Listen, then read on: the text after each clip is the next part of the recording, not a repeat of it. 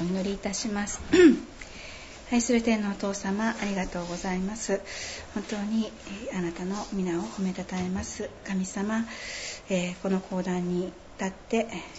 御言葉を語る資格は誰もありませんけれどもあなたの憐れみによって今ここに導いてくださっていますからどうぞあなたご自身が語り入れてくださいますようにお願いをいたします。一切をお委ねしてイエス様の皆によってお祈りいたします。アーメン、えー、それで今日は、えー、ローマ書の11章の25節から、えー、27節までです。それでは、えレジメの、えローマ書の11章25節27節をお読みいたします。兄弟たちあなた方が自分を知恵のあるものと考えないようにするためにこの奥義を知らずにいてほしくはありません。イスラエル人の一部がかたくなになったのは違法人の満ちる時が来るまででありこうしてイスラエルは皆救われるのです。救い出す者がシオンから現れヤコブから不経験を除き去る。これこそ彼らと結ぶ私の契約。すなわち私が彼らの罪を取り除く時である。と書いてある通りです。ここまでですけれども。最初に少し、え神の慈愛にとどまるという方にあのちょっと重点を置いてお話ししたいと思います。先月の日曜日の夕方、えー、武蔵小山に用事がある、えー、横山を駅まで送りでそのまま駅のロータリーで駐車して、えー、横山の用事が終わるのを待っていました。すると携帯が鳴って、え着信を見ると、え私のあの母教会の牧師、え浜野義邦先生からのお電話でした。で先生から、まあ、吉江先生奥様のあの吉江先生からお電話いただくことは割とあるんですけれども吉国先生が電話くださることはあまり、まあ、ないので珍しいなと思ってえでもあの慌てて、えー、出たんですけれども、え、すると、え、お話の内容はま私をですねあの私が、まあ、まあ小学校中学校ずっと青梅教会にでいたんです礼拝を守ってたんですけれども、まあえー まあ、その礼拝にですね、えー、私をあの、まあ、商業高校の見学に誘ってくれた同級生がもう大きくなってそう10 18区とかかなっておっしゃってましたけど、まあ、その大きくなった娘さんと一緒に今日礼拝に来たんだよということでした。またその日は私の同級生同じも教会学校からずっと一緒に礼拝に来てた同級生が、まあ、礼拝に出席していたので、まあ、同級生同士でですねみんなで集まってそれでその時少しお茶を飲みながら話す時間が取れたそうです。そして彼女は、まあ、娘さんと一緒にまた来ますと言って帰っていったそうなんですけれども、まあ、本当にあのまあ、浜野先生はそのことをすごく嬉しくて私に知らせようと思って、まあ、電話をしてくださったんですけれども私もそのお話を聞いてすごく嬉しかったです、まあ、彼女は私と違ってですねすごくあの勤勉で真面目な子だったのでもう高校に入学した時点からもう良い就職先を目指してもう1年の時からもうずっと、定期的なのテストにですね勉強に励んでいましたので、まあ、3年生になった時にはもういろんなお友達との競争に打ち勝って希望の会社の求人を見事にゲットしました。そして今もその同じ会社に勤めています、えー、子育てをしまた家庭を守りながら、まあ、30年間も、まあ、同じ職場で働き続けている彼女をさすがだなとすごくこう同じ女性として誇らしく思いました、えー、まあ、まあ、それはまあ彼女の、まあ、ことだってすごく嬉しかったことなんですけれども、まあ、かえって私の、まあ、彼女は勉強にすごく打ち込んで頑張って目標を達成したわけですけれども、まあ、私の高校生活はというと本当にこう悩み抜いた学生生活でした。何をそんなに悩んでいたのかといえば、まあ、中学生の時に洗礼を受けて、まあ、キリスト教にの信仰を持ったわけですけれども、えー、そのことの信仰の悩みでした。ですから、まあ、他のお友達に話すところで話したところで理解してもらえることもなくできないですし、まあ、一人で、まあ、暗く悶々と悩んでいたのを覚えています、まあ、友達が心配して何かあったら話してって言ってくれるんですけれどもでも話してもきっと分かんないしなっていう、まあ、そういう感じでしたね。はい、自分は自分を知恵のあるものと考えないようにと今日の聖書箇所にありましたけれども私は自分が信じたキリスト教を誇りそして信仰を持った自分を誇っていました。そんな私の友達に対する言動は終始ですね、まあ、心の伴わない善行でした、まあ、良い行いはするんですけれどもなんかどこか義務的と言いますか全然心が伴っていないものでした。ですからとてもこう鼻持ちならない気持ちの悪いクリスチャンだったのです。前回のトマル先生のメッセージの中にもお話がありましたが、まあ、友人の中にはそれこそ家庭あの、まあ、家庭が壊れ愛情もそして温かい食事もなく安心して生活するための土台が用意されていない友人たちもあったかもしれません。途中で退学する子やまた進級できない友人もありました。でもその時の私は、ま学校生活につまずく友人の心に寄り添う気持ちもありませんでした。ただ上から目線で相手を見ていく、まあ、仕方がない人だなとそんな感じで見下しているような冷淡な人間でした。まるで聖書にあるパリサイ人です。その心から湧き出てくる高慢な思いは私自身を失望させました、まあ、自分に失望したっていうことですよね。で高慢なこの思いとの、まあ、本当に瞬間瞬間に湧き出てくるその高ぶる思いとのこの葛藤が私の高校生活でした、高校を卒業して進学校に行って、まあ、聖書学院千葉にあるあの本部の聖書学院に行ってで私はその時にあの、まあ、大きなゴスペルコンサートがあってそしてそのコンサートのチケットを、まあ、未信者の人たちにプレゼントしましょうみたいなそういうような、まあ、大きな企画がありましてでそこで私もその高校の友人たち何人かにあのチケットを買ってですね、まあ、送ったんですね。そしたら、まあ、ある結構あの親しくしていた友人がいました。彼女はやはりあのいろいろ悩みがあったりとかして、まあ、高校生活を一生懸命送っている。また、まあ、ご家庭の中にもいろいろな摩擦やらがあって、えー、そうですね。なんかこう悩んでいたお友達でした。でそのお友達ともこう親しくしていたのでそのお友達にもあのチケットを送りました。何人かに送ったんですけれどもコンサートに行ったっていうあのことを言って報告してくれたお友達はそのお友達だけでした。そのお友達は、えー、手紙とですね淡いピンクのバラの花束を送ってくれました。そして、まあ、ちょうど私がその時3月ぐらいだったんですが私の誕生日もあったのでその時私が19歳だったから19本のですねピンクのちっちゃい可愛いバラをですね束ねて送ってくれたんですね。でその手紙の中には、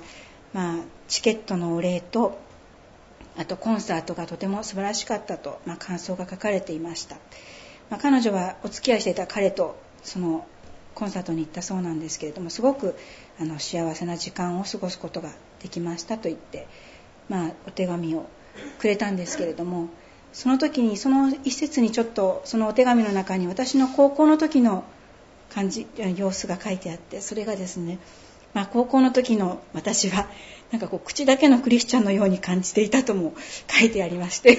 もうガーン。本当にこうはっきりとものを言うお友達だったんで、まあ、別に もうでも本当にその通りだなと思ってはっきり書かれていて、まあ、まあ彼女らしいなと思ったんですけれども、まあ、でも本当にそうだったんですよね。ですからちょっとショックは受けましたけれども、まあ、その手紙の通りであやっぱりもうみんなお見通しだったんだろうなって、まあ、彼女だけじゃなくて周りのお友達もみんなきっとあのお見通しだったんだろうなと思います。まあえー、その手紙の通りでしたきっと私のこの上辺だけの言動は時にあの彼女を傷つけたことだと思います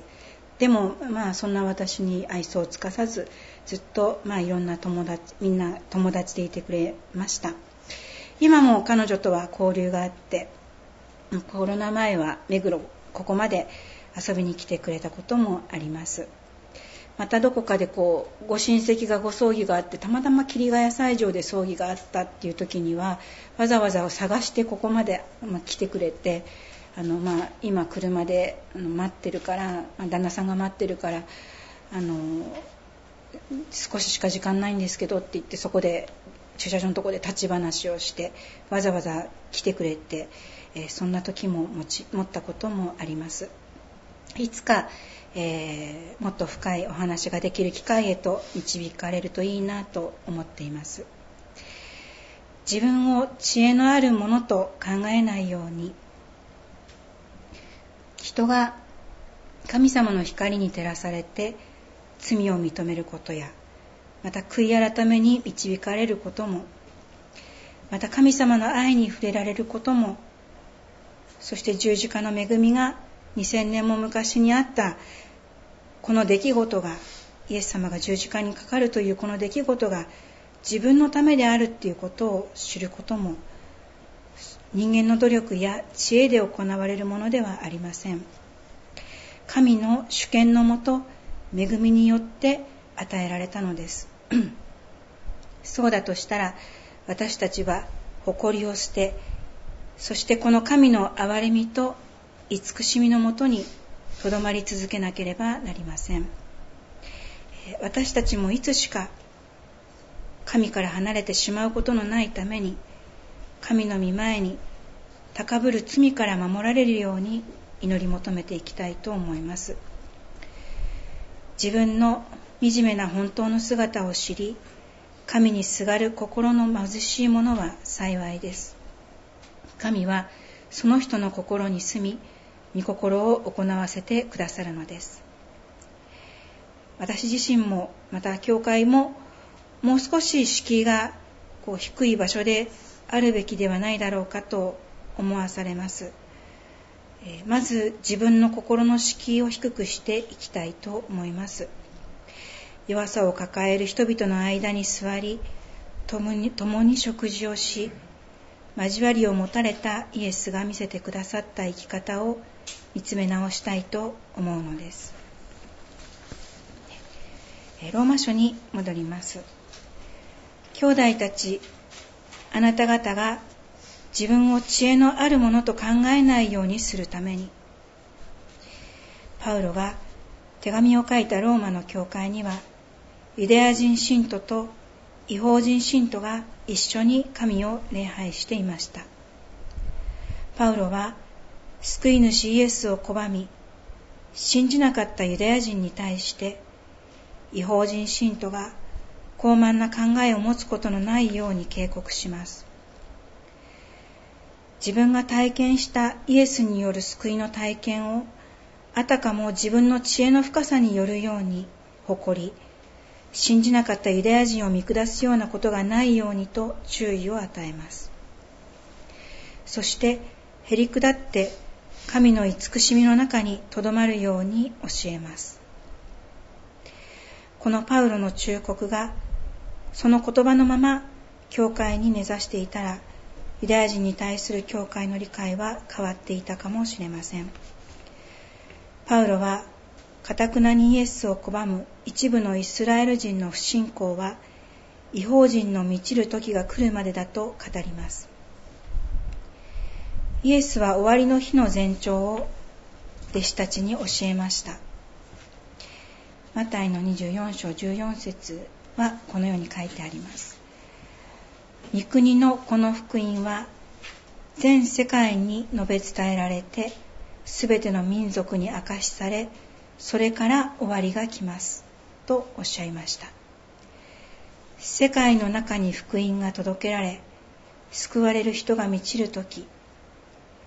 イスラエル民族の中に救いが成就しイザヤエレミヤすべての預言者によって語られているようにイスラエルが神の民として霊的に回復され神の喜びの冠とされるのです。ゼカリア書の12章10節12節14節ちょっと飛び飛びですけれどもレジュメにありますがお読みいたします。私はダビデの家とエルサレムの住民の上に恵みと嘆願の霊を注ぐ。彼らは自分たちが突き刺したもの私を仰ぎ見て一人子を失って嘆くかのようにそのものために嘆き長子を失って激しく泣くかのようにそのもののために激しく泣く。この地はあの士族もこの士族も一人嘆く。ダビデの家の士族は一人嘆きその妻たちも一人嘆く。ナタンの家の士族は一人嘆きその妻たちも一人嘆く。残りのすべての士族はあの士族もこの士族も一人嘆きその妻たちも一人嘆く。イスラエル民族のうちに悔い改めの恵みが注がれ霊的な覆いが取り除かれる時が来ます。神はイスラエルを愛しておられるのです。イザヤ書62章の1節から3節をお読みします。シオンのために私は黙っていない。エルサレムのために沈黙はしない。その義が明るく光を放ちその救いが松明のように燃えるまでは。その時、国々はあなたの義を、すべての王があなたの栄光を見る。その時、あなたは新しい名で呼ばれる。主の御口が名付ける名で。あなたは主の手にある輝かしい冠となり、あなたは神の手のひらにある王の被り物となる。神がイスラエルと結ばれた契約は今も生きていて、約束の成就に向かって進んでいるのですではお祈りをいたします愛する天のお父様ありがとうございますあなたが深い愛と恵みを持ってイスラエルを導いていてくださることをありがとうございます。彼らの霊的回復こそが神様この地の誠の平和につながります。神様あなたは約束してくださっています。彼らが必ず覆いを取り除けられて神の民となりそして神様を喜ぶ民と変えられるとあなたに従い尽くす民に変えられると約束をくださっています。どうぞ彼らを祝福してください。彼らを滅ぼそうとするすべての力から彼らを守ってください。イエス様の皆によってお祈りをいたします。アーメン。